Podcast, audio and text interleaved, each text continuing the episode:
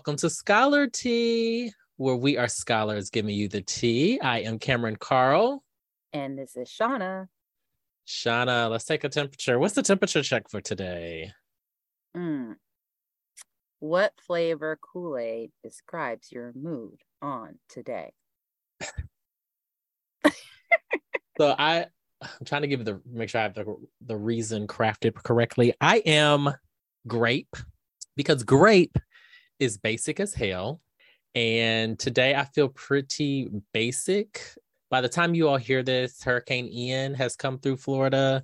Classes were canceled this week. It looks like Tallahassee won't be impacted as as bad. I'm knocking on wood if I can find some. I'm also praying. So then that means that like this is an opportunity for me to get things done, but like I just want to be lazy and like count this as a fall break that we don't actually get. So I feel pretty basic knowing that I don't have room and space to be basic. And I think purple grape is the most basic flavor of all of Kool Aid. She is totally basic. I hate grape, but I love you. I'm red. I'm the red flavor, um, completely able to code switch if necessary, but I don't forget where I came from.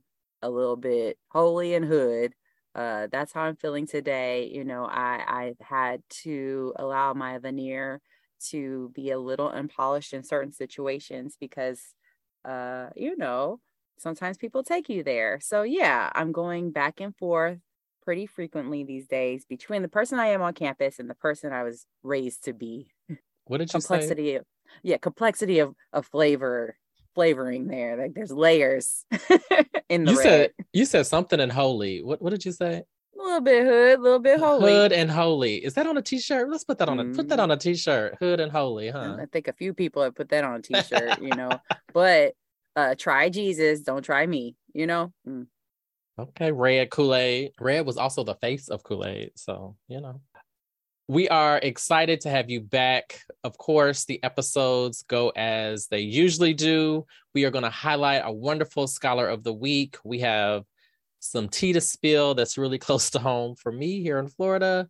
We were so excited to get an opportunity to talk with Dr.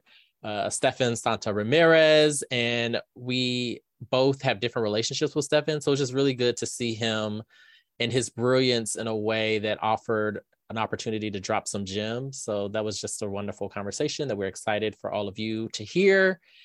What's problematic? Conference season is coming. So we're going to highlight some things that have been problematic in the past during conference season. And of course, leave you with those jokes of the day and spread some love through affirmation. Should we get into it, Shauna? Sure, sure, sure. So um, today's scholar of the week is Deirdre Cobb Roberts, PhD, is a professor in the Department of Educational and Psychological Studies and serves as coordinator of the Social Foundations in Education program. Additionally, she is a USF faculty affiliate within the Higher Education and Student Affairs and Women and Gender Studies program. Dr. Cobb Roberts is a former McKnight faculty fellow and received her doctorate from the University of Illinois at Urbana Champaign. Her research focuses on gendered racism in the faculty and administrative ranks of Black women in higher education. She interrogates the structures of power that potentially affect the interpretations of institutional climates, cultures, and experiences, as well as the mentoring practices and performance as Black women administrators. So please, if you haven't already picked up some of Cobb Roberts' books, um, uh, given her her high fives, her roses, please, please, please reach out to Dr. Deirdre Cobb Roberts. She's doing some amazing work around the experiences of Black women. Shout out to Dr. Cobb Roberts. So, Shauna, these academic streets and these political streets have been filled with mess, just mess mm. all over the streets. Mm-hmm. But today, I want us to spill the tea on Florida House Bill 7. Have you heard about Florida House Bill 7? Tell me more. Okay. So, Florida House Bill 7 in May, Florida enacted House Bill 7, which was the first quote unquote anti racist theory bill in the country to directly limit classroom discussion specifically to higher education. So we've seen of quite a few bills at the K through 12 level. This is the first one to specifically target in bill language, uh, critical race theory, discussions of race in the classroom. The Foundation for Individual Rights and Expression, otherwise known as FIRE, um, talked about um, public universities and colleges, including the University of Florida, warning that some provisions in the new law that would regulate teaching in higher education are un- unenforceable because they violate the First Amendment. Fire urged colleges to interpret the law as narrowly as possible, or if necessary, just to ignore it um, because of its it's unconstitutional. The University of Florida, however, is choosing instead to chill faculty speech.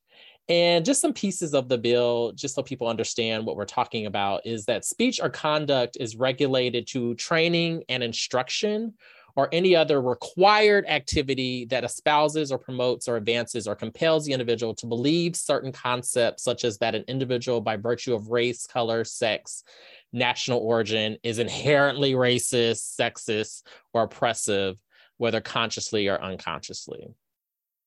They did have to revise the statute to clarify what is instruction led versus what's training anything instruction led is things like syllabus, lectures, um, assignments delivered by faculty, graduate students, um, or instructors. It also applies to guest lectures or speakers brought in by the instructor. Because instruction occurs within a course, the revised statute does not apply to faculty speaking engagements outside of specific courses or guest uh, or guest lectures um, or keynote speeches.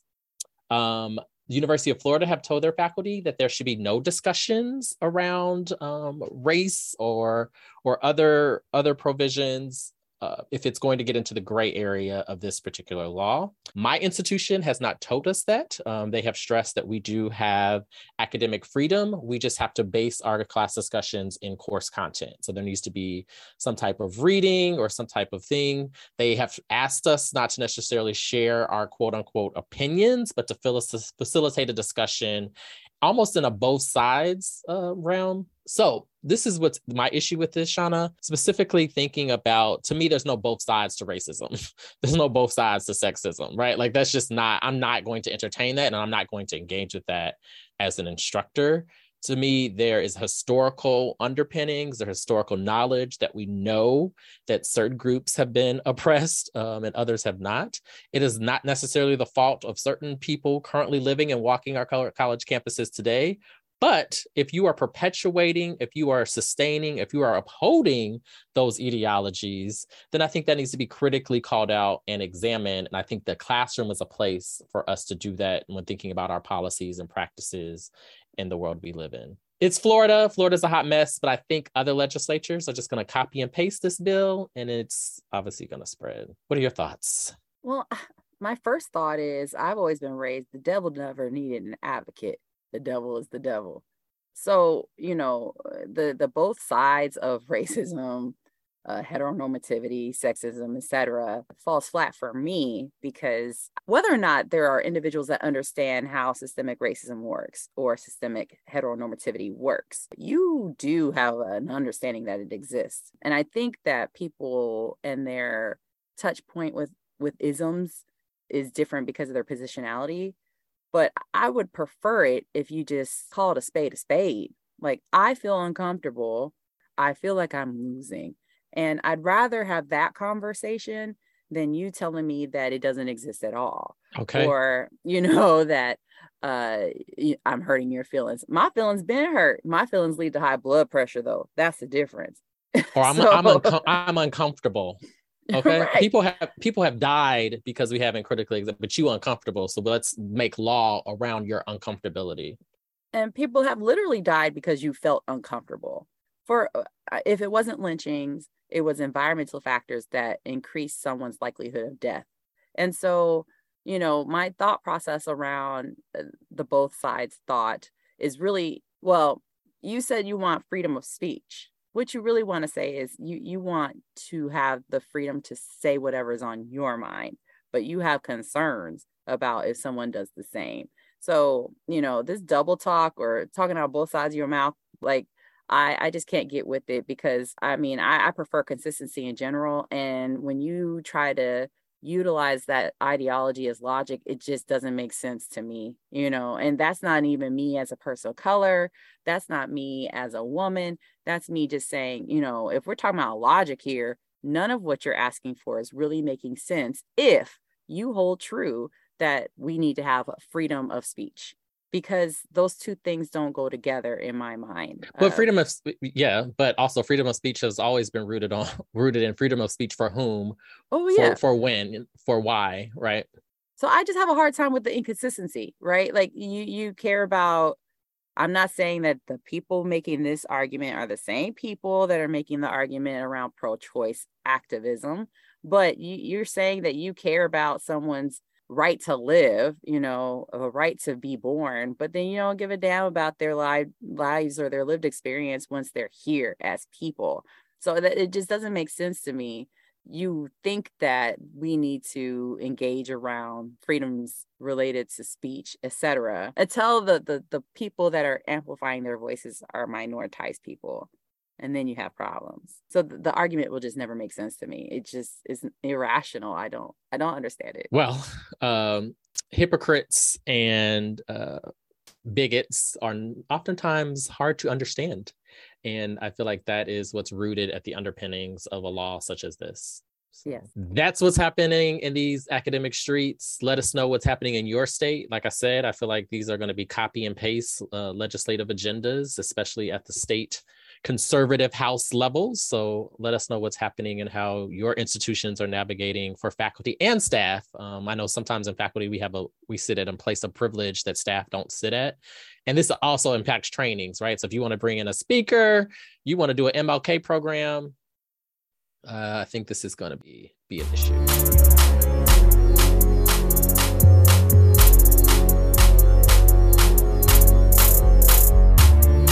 Okay, so moving on to um, an individual who I really value as a friend, as a colleague, as a scholar, a resistor. Um, we're really excited today to speak with Dr. Stephan Santa Ramirez. And I'm just really delighted that y'all have some time or an opportunity to engage in the gems that he's going to drop today. Hey, hey, hey, Scholar Tea, we are back with our guest today. Uh, we are so excited to have Dr. Stephan Santa Ramirez here to engage with us. Uh, Stephan, we have seen you in these higher ed streets, so we are so excited for the audience to hear, learn, and to witness your your brilliance. Uh, so thank you for being here and and and saying yes to the yeah, to the invitation to chat course. with Sean and I today. I'm excited. Thanks for having me. So, if we want to just kind of jump into this conversation, really, we are interested in your career trajectory. Like, what drew you to higher ed? What drew you to now being an assistant professor up in Buffalo, going from Buffalo to Arizona? Yeah, I've been all over from Arizona place. to Buffalo. Yeah, yeah, I've been all over the place, and I'm currently right now in Dallas, Texas. Um, but yeah, so I think I think similar to a lot of people that have like a student affairs administrator background. Uh, we didn't really know it was an option as an undergraduate student because there's not like higher ed student affairs majors at the undergraduate level. So I, I used to work for a corporate corporate State Farm insurance company, and it was there that I was doing good work, but intrinsically I still wasn't fulfilled. But I thought leaving college that I was just going to be this like business person in the corporate sector forever and after my first year there, I was like, ah, I don't know about this life. And I met with one of my mentors, Dr. Kendrick Mickens, who at the time when I was an undergrad, way back when, he was an associate director of the multicultural affairs office at my my undergrad, which is West Chester University in Pennsylvania. And he met up with me for lunch at State Farm, and he was like, you were like a, an amazing like student leader. Have you ever considered like a like a career in student affairs? And i was like wait a second. What is this? Why why haven't i thought about this before? Um, so anyway it was from that moment and that conversation over lunch that I just got excited. And I was like, maybe I do belong on a college campus forever. And I started looking at job opportunities that evening, and most required a master's degree. so instead of job searching, I started graduate school searching and that's how I ended up going into a student affairs graduate preparatory program, and the rest is history from there. So, became um, an assistant director of multicultural affairs. I had a res life, you know, background at Michigan State. and know Shauna and I have a Michigan State connection. Um, that's where we both did our master's degrees, right? Yeah, so I worked in Res Life there. I also had a dual uh, appointment, which I kind of like created because I just really wanted to work with the college assistant migrant program at Michigan State. So I had uh, folks agree to let me have this like dual appointment during my time there. And, you know, I then I moved over to Texas at UT Arlington and working in multicultural affairs. Um, and I think slowly going, or I'm gonna make this as quick as possible, moving from a, full time administrative role roles into um, a faculty role was mostly because as a advocate in a multicultural affairs and LGBT plus program, I was invited into a lot of tables um, where I got to talk about the issues affecting these uh, communities, right? That I got the privilege of working alongside every day and working on behalf of. But then I quickly noticed that although I was the expert in the room, because I didn't have a PhD, I wasn't allowed voting privileges, I guess, um, that ultimately affected, like the policies that were really affecting the students that I got to work with. So I ended up looking into ed policy PhD programs, really with the intention of being able to come back into those spaces and people were going to be forced to listen to me because now I am the only expert with a PhD in policy. I, I, have always enjoyed being in the classroom setting. I love being able to put my practitioner work into practice, but also bring it into these educational spaces. And I think a lot of times when I think back of my own training and not to shade anyone or any program because no program is perfect, I noticed over the years there was a lot missing from my own um, preparation in school, and I thought it would be cool to kind of be the faculty member that I thought I needed throughout the course of my educational trajectory. And I work diligently to continue to be that person that I knew I needed in the classroom and whose voices were represented and who we're reading and what are we doing and what knowledges are we are we bringing to the forefront or, or, or we not right? Um, and and bringing my advocacy background into those classroom and classroom spaces too. So that's a little bit or a lot of bit of how I got to where I am currently as a full-time faculty member. So um, I think it's really interesting that you talk about all those things because um, you know, in a moment where folks are wondering if higher ed is the place for them, you know, you kind of started in a corporate space and then you went to administration and then faculty, right? And I think others are kind of moving in the, those same kind of veins where there there may be faculty transitioning to administration or either um, moving out of higher ed and corporate. So you know, there's a lot of movement happening right now, and I think a lot of folks are reflecting on this because of you know what's happening in the social.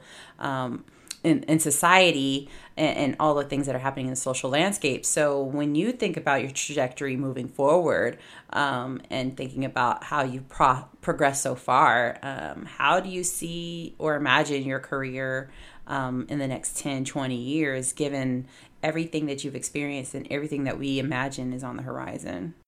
good question, right? This whole mass exodus and folks just piecing out and you know, I, have I've been thinking, obviously, being in the field and having these conversations. And I teach one of the courses I teach is like Intro to Student Affairs Administration. So, like, and we talk about all of this. Like, what does this look like yesterday? What is it going to look like tomorrow? For me personally, I still do believe that my passion is in the academy, um, in a higher education student affairs type of program and setting, right? But I also, as a person of faith, always believe that I am going to be where I'm supposed to be in those moments, right? So I might be saying that today, and then three months from now, it might look very different, right? Because an opportunity came that I didn't even think was going to come, but it feels right in my gut and in my spirit to, to move forward in that direction.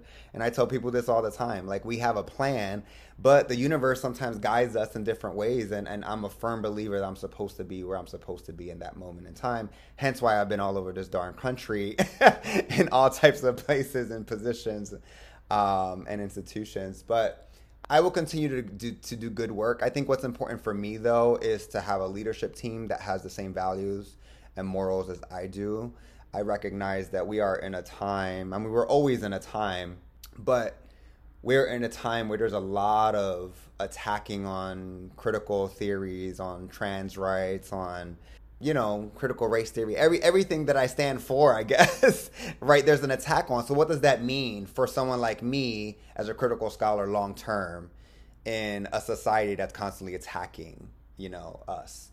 And so I think about this often. Do I think I'm going to change the way that I approach my work or conversations? No. Um, but I'm also feel like uh, I'm in a privileged position and that I work in the state of New York, which is relatively more liberal than a lot of other states in the country. We're not feeling as much of the wrath, although you know the field is the field. Out, you know, inside New York is just a one state out of out of a bunch, and we're just constantly getting attacks. But you know, I also thought of you know, I had that moment of should I look outside of the academy? You know, a lot of people are doing it. A lot of people are getting paid a lot more money to do the work that we're already doing. You know, maybe higher ed adjacent positions, the corporate sector, etc. But then I remind myself too that when I was there, I wasn't happy, you know? And something that I don't share often, but I think is important as part of my testimony to leave the corporate sector is that I had a supervisor that was a white woman that was really trying to stifle my success. I refuse to go back into a situation where I have white people stifle my success. And because in some type of corporate sectors, in order to even move up within the company, you have to have your direct supervisor's permission to do so, or you can't even apply, right? And I don't know if a lot of people know that, but there's a lot of companies out there that that's the culture. And I refuse to be in a situation where I need permission from someone to tell me what's my next step or where I need to be or where I want to be right? So sometimes obviously there's a lot that happens in the academy and and out of it is you know ponies and unicorns but also it's not like that in other spaces too outside of the academy. And i just have to remind myself that i used to be in that position and i got out for those reasons you know so again i'm gonna live my life day by day and what feels right today i will i will lean on that and if it doesn't feel right tomorrow then i will make alterations and and, and what my future looks like yeah i I still ask myself those questions even now going through the the tenure sure. tenure process is like, oh, how long can I do this? Ooh, yeah. Shout. Um, and and even your even your why of why you do this work, right, is thinking about there has to be some uh, ongoing healing and sure. restorative like reflection through sure. this because higher education, as you know, can can beat us up, tear us down, right. or try to hurt our spirit when we're just trying to, you know, put a little light in, sure. in people's in people's lives. So thinking about your own process and possibilities of of thinking about holistic work, transformative mm-hmm, work. Mm-hmm. How do you do that? How do you take care of yourself? Sure. What does healing and growing look like? How yeah. do you create learning spaces that are rooted in, you know, justice? Yeah, yeah. Um, what does that look like? You know, really good question. It's stuff that it, that I'm, I'm I'm always working towards, right? Because the academy can make you feel less than, um, not brilliant, right? When, when, so many of us are just so brilliant, but it, they have it has a way of socializing us into believing that we're not as brilliant as we are or purposeful as, as we actually are. You know, I think something that I learned in the middle of my PhD program when I started noticing myself having anxiety attacks for the first time in my life and and various mental health issues or concerns um, stuff that was happening to my body. Um, where I had to go to physical therapy for things like just because of the pressures and demands that was placed upon upon me. And i would say that i placed upon myself too being like halfway of a perfectionist and always having something to prove to myself i think which is not a really great trait to have but something that i'm working towards and working through always. I remember having a conversation with myself and reminding myself that none of this is worth it if i'm not going to be here right? And i started making active changes or going back to the lifestyle that i had before being a phd student before being a full-time you know tenure track faculty member and I said, I can't allow this field to kill me or any field, right? I'm saying this because it's my current field, but any field, any workspace to kill me. So I actively work out five, six days a week, which is my time, right? I really am conscious about what I'm putting into my body. I'm surrounding myself, whether that's in person or in virtual spaces around people who who get it who have maybe similar identities or, or lived experiences to me, and that includes like racially minoritized people, uh, gay, LGBT plus folk, folks who come from high financial need family backgrounds, right? That helps me through this healing process, knowing that I'm not alone in this journey, right? And I have folks that love on me and that I can love on back and, and hold me accountable and I and vice versa. And I say and I talk about this stuff very openly and transparently to my students too, which I think is really important. And again, being the faculty member that I always felt like I needed, I never had faculty that shared a lot about their lives, right? That if they had mental health issues or, you know, if they were struggling in certain ways. And I'm like, but we're all we're all human, and I think I would have connected a lot more to different practitioners and my faculty if they brought in that human humanization into our spaces. Um, so over the, over years, I've also learned to like not have these taboo topics, and then I only talk about it with one person, my spouse, right? But I'm talking about these things openly, and I think it's been really helpful for me in my own healing process, but also allowing others to see that even some that appear to be the strongest, we have things that we need to work through and that we are working through. And that's okay, right? And it's as human beings, it's a journey. So again, taking care of myself, making sure I'm actively focusing on myself and the people that I love and care about because I always remind myself if I'm one not here or two, I've focused so much on my job and on my work that I turn around one day and everyone that I loved is no longer there because I probably pushed them away, that would be meaningless for me. Like this is not this will be nothing. This life would be nothing without those people. Right? So I'm constantly even through the madness and the publisher perish culture, like working on ways to just put stuff aside, right? And and spend time, like quality time with the people that I love because that's more important to me than than the other stuff. Everything else is secondary. Well, and I think there's also a layer around like what it means to be vulnerable and what it means to provide folks with opportunities to see themselves represented in the academy that you touched on that most folks don't talk about, right? Like, I, I think even in the literature, and when we talk about this in passing at conferences, I, I feel like oftentimes we're focused on the external, like what people uh, actually appear into spaces to look like, right? And not necessarily thinking about really a holistic experience and how am I seeing my experience in the academy when it comes to mental health, for instance, right? So I think that that's really important that you're bringing that into your pedagogy and your praxis, um, because I, I, don't think a lot of folks are thinking about that. I, I think sometimes folks just come into a space and like, well, this is enough, you know, not thinking about those other pieces. So so how are you choosing yourself in all of this? Yeah, I mean, I'm I'm, I'm literally like scheduling time for me time, um, scheduling time for my partner, scheduling time for family. Like I've been working really hard lately, and I decided the other day that I'm just gonna get a flight to Dallas because uh, I have like a chosen family that are out here, and I felt like I needed that in this moment, right? And it's been a beautiful, like this last minute trip that has just been phenomenal to like refuel my soul and my spirit. Saying no. And I think sometimes it's hard, especially, you know, when we're socialized as early career tenure track faculty members. And I work at a research one institution where demands are really high. Sometimes, you know, someone mentioned to me the other day, actually, I, w- I went to a, a Pride festival in Buffalo, a parade, a Pride parade recently.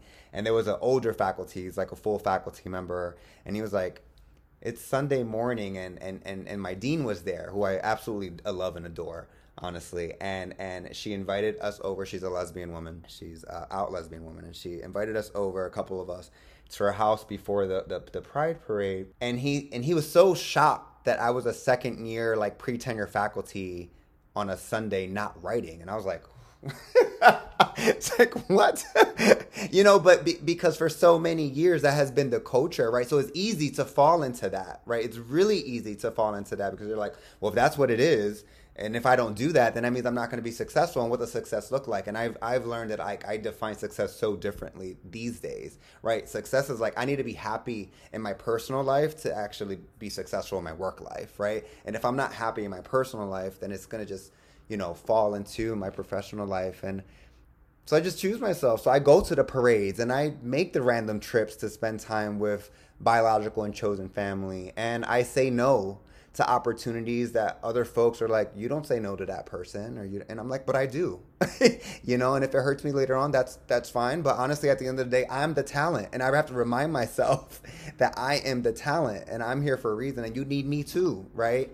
Um, so if I'm saying no, it's not because I'm lazy, because you can see I'm not lazy at all. It's because I'm choosing my energies elsewhere and that could mean family and that could just mean myself right? And when i have the time to commit to maybe a second project that you maybe want me to work on then i will i will let you know but today that's not that day. And and i've had to learn to be okay with the idea of saying no but obviously saying yes to a lot of stuff. Like i could have said no to this conversation with you all, but I'm like, but you are like just two beautiful, brilliant people that I love and adore so much. So I will make time for you too. But there's others folks that ask for for requests, and I'm like, I would like to, but you're not on my priority list, and that's okay.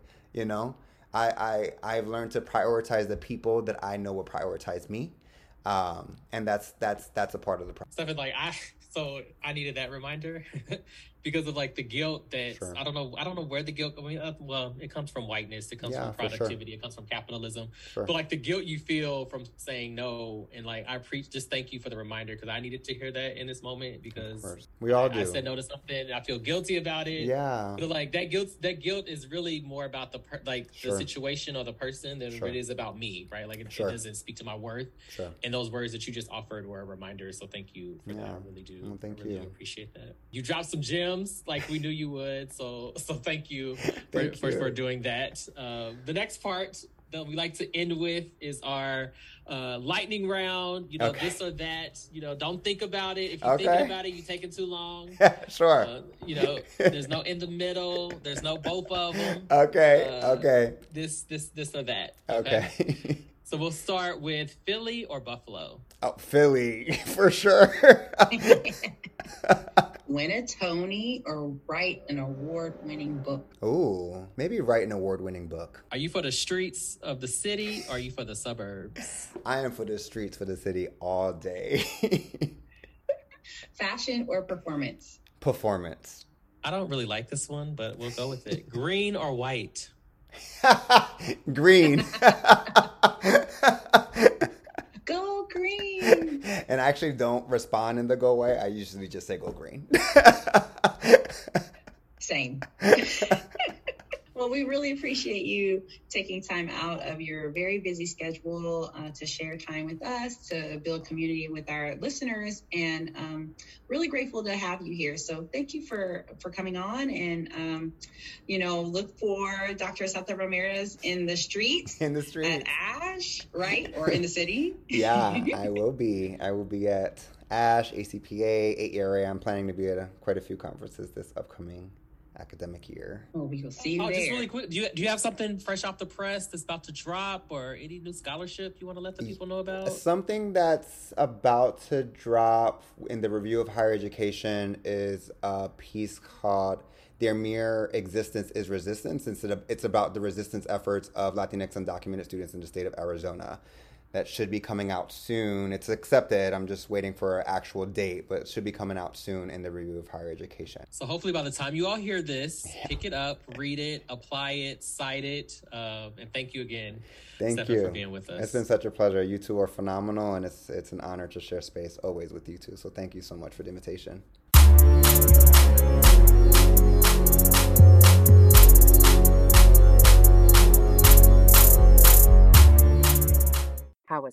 Loved it.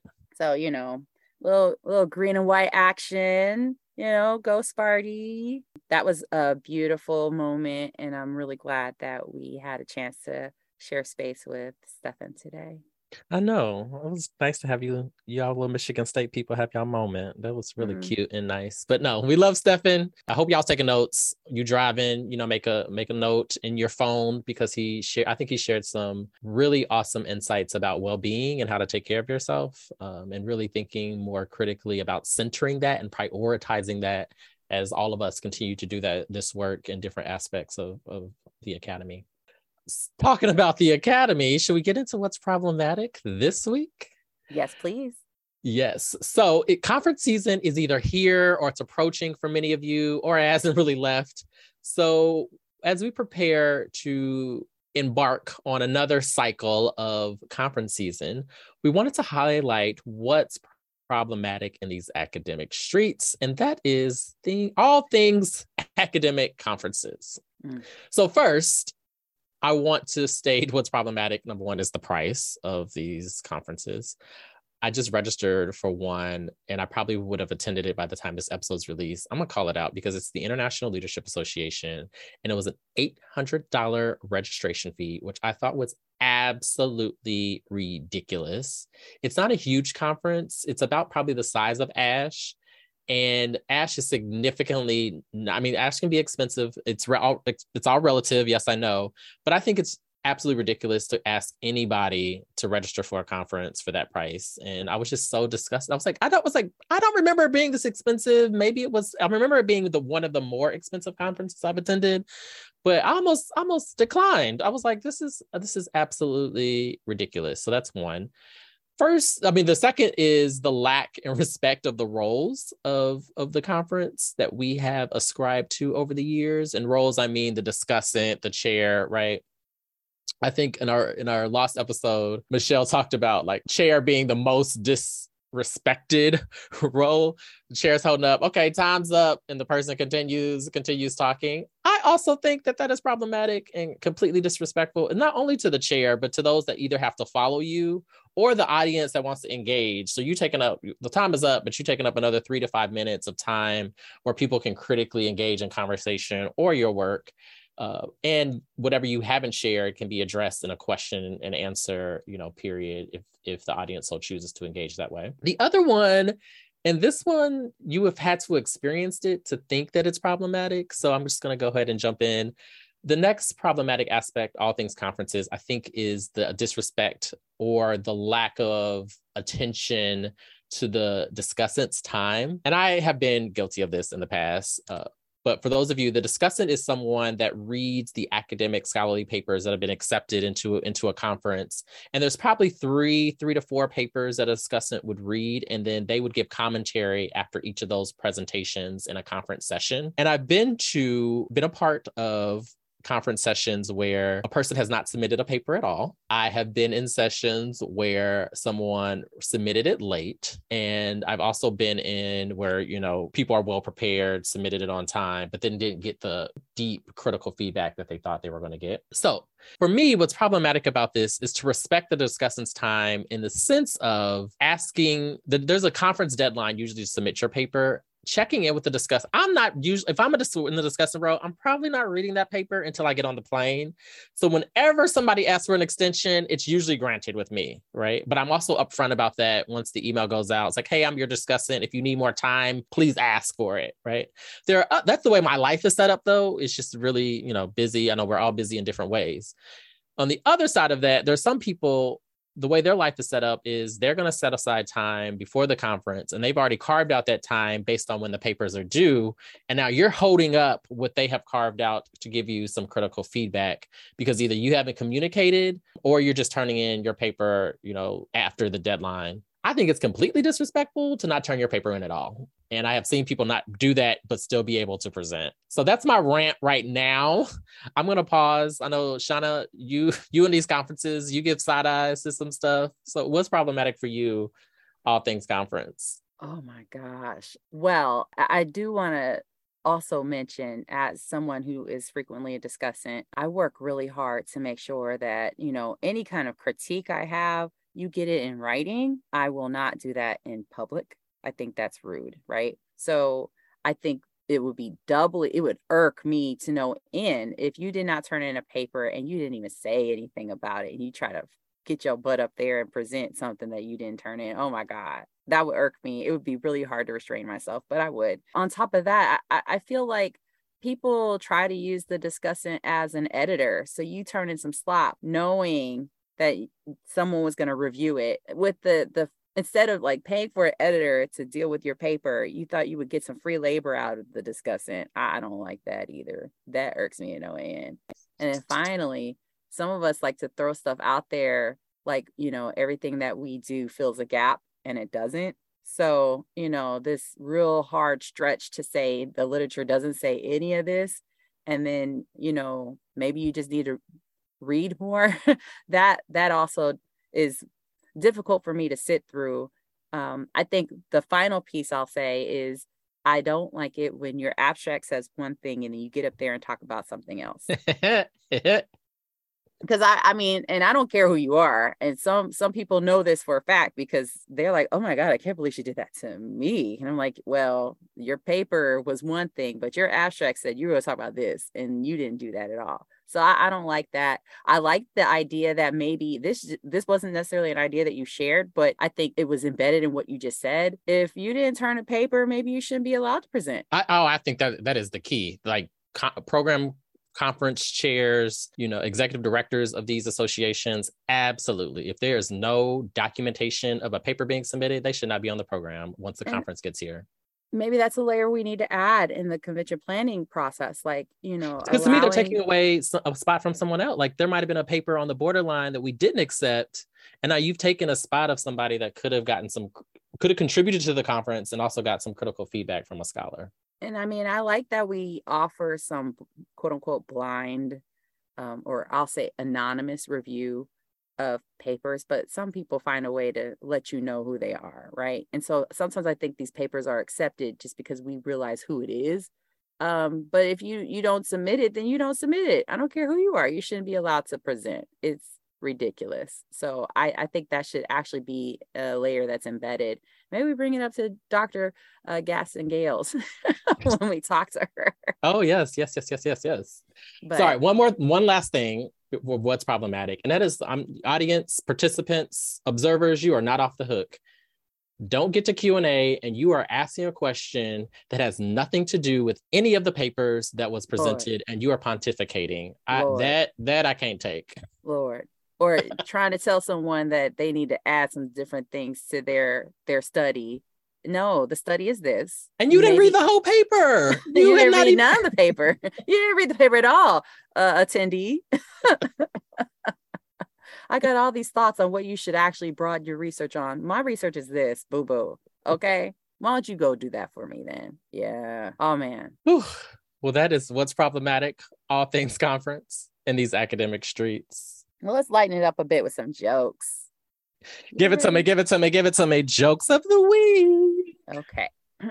Did you hear about the restaurant on the moon? On the moon? Wait, on the moon. Uh, no. It's okay. I like it when you engage and don't just stare at me like I got third eye. Well, it's got great food, but no atmosphere though. Uh, that's clever. That's clever. what soulful singer helped me cut all my paper? Cut all my paper. I'm not sure. Scissor. and you know what? What's region of the country says it like that? Scissor. Bring me the scissors. Isn't it nap Naptown? East Side Nap Rats. Where you at? I feel like that's where it comes from. Mm. My girlfriend is a sniper, but I know she loves me. You know how? How? She said she missed me. how she a sniper then? Well, oh, because she missed you. Okay, got it, got it. That's yeah, how okay, you know that she loves me. Because she missed me. Mm. What kind of bee makes milk?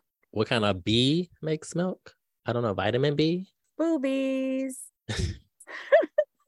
that one's for Kingsley. He can't stay out of my shirt. Uh, he too I old now, child. He too old. Oh, I he haven't nursed old. him in almost a year, but he's still like he motorboats me, and then he puts his hand in my shirt, and when he's going to sleep, he has to it's it's too much. But anyway, uh, moving on to some affirmations. Today we recognize Abel Antonio Chavez, recently the vice president for enrollment and student success at Western Colorado University, who was selected as president of Our Lady of the Lake University in Texas. Pedro Avila, vice president for student services at Santa Rosa Junior College in California, has been named superintendent president of the Gavilan Joint Community College District as well. So, congratulations on your recent endeavors. Activist Malala Yousafzai once said, When the whole world is silent, even one voice becomes powerful. Sometimes we find ourselves in situations, particularly in higher education, where it feels as though the whole world has gone silent on a very salient and obvious issue. While it may feel like you're making yourself vulnerable in being one voice, amplifying your perspectives within the hollows of complicity is an act of resistance that has the potential to build an entire movement we hope you feel empowered to wield your voice this week. narrowing the void that silence brings. Well, we have come to the end of another episode of Scholar Tea. We will see you all next time and be safe in these academic streets. Mm.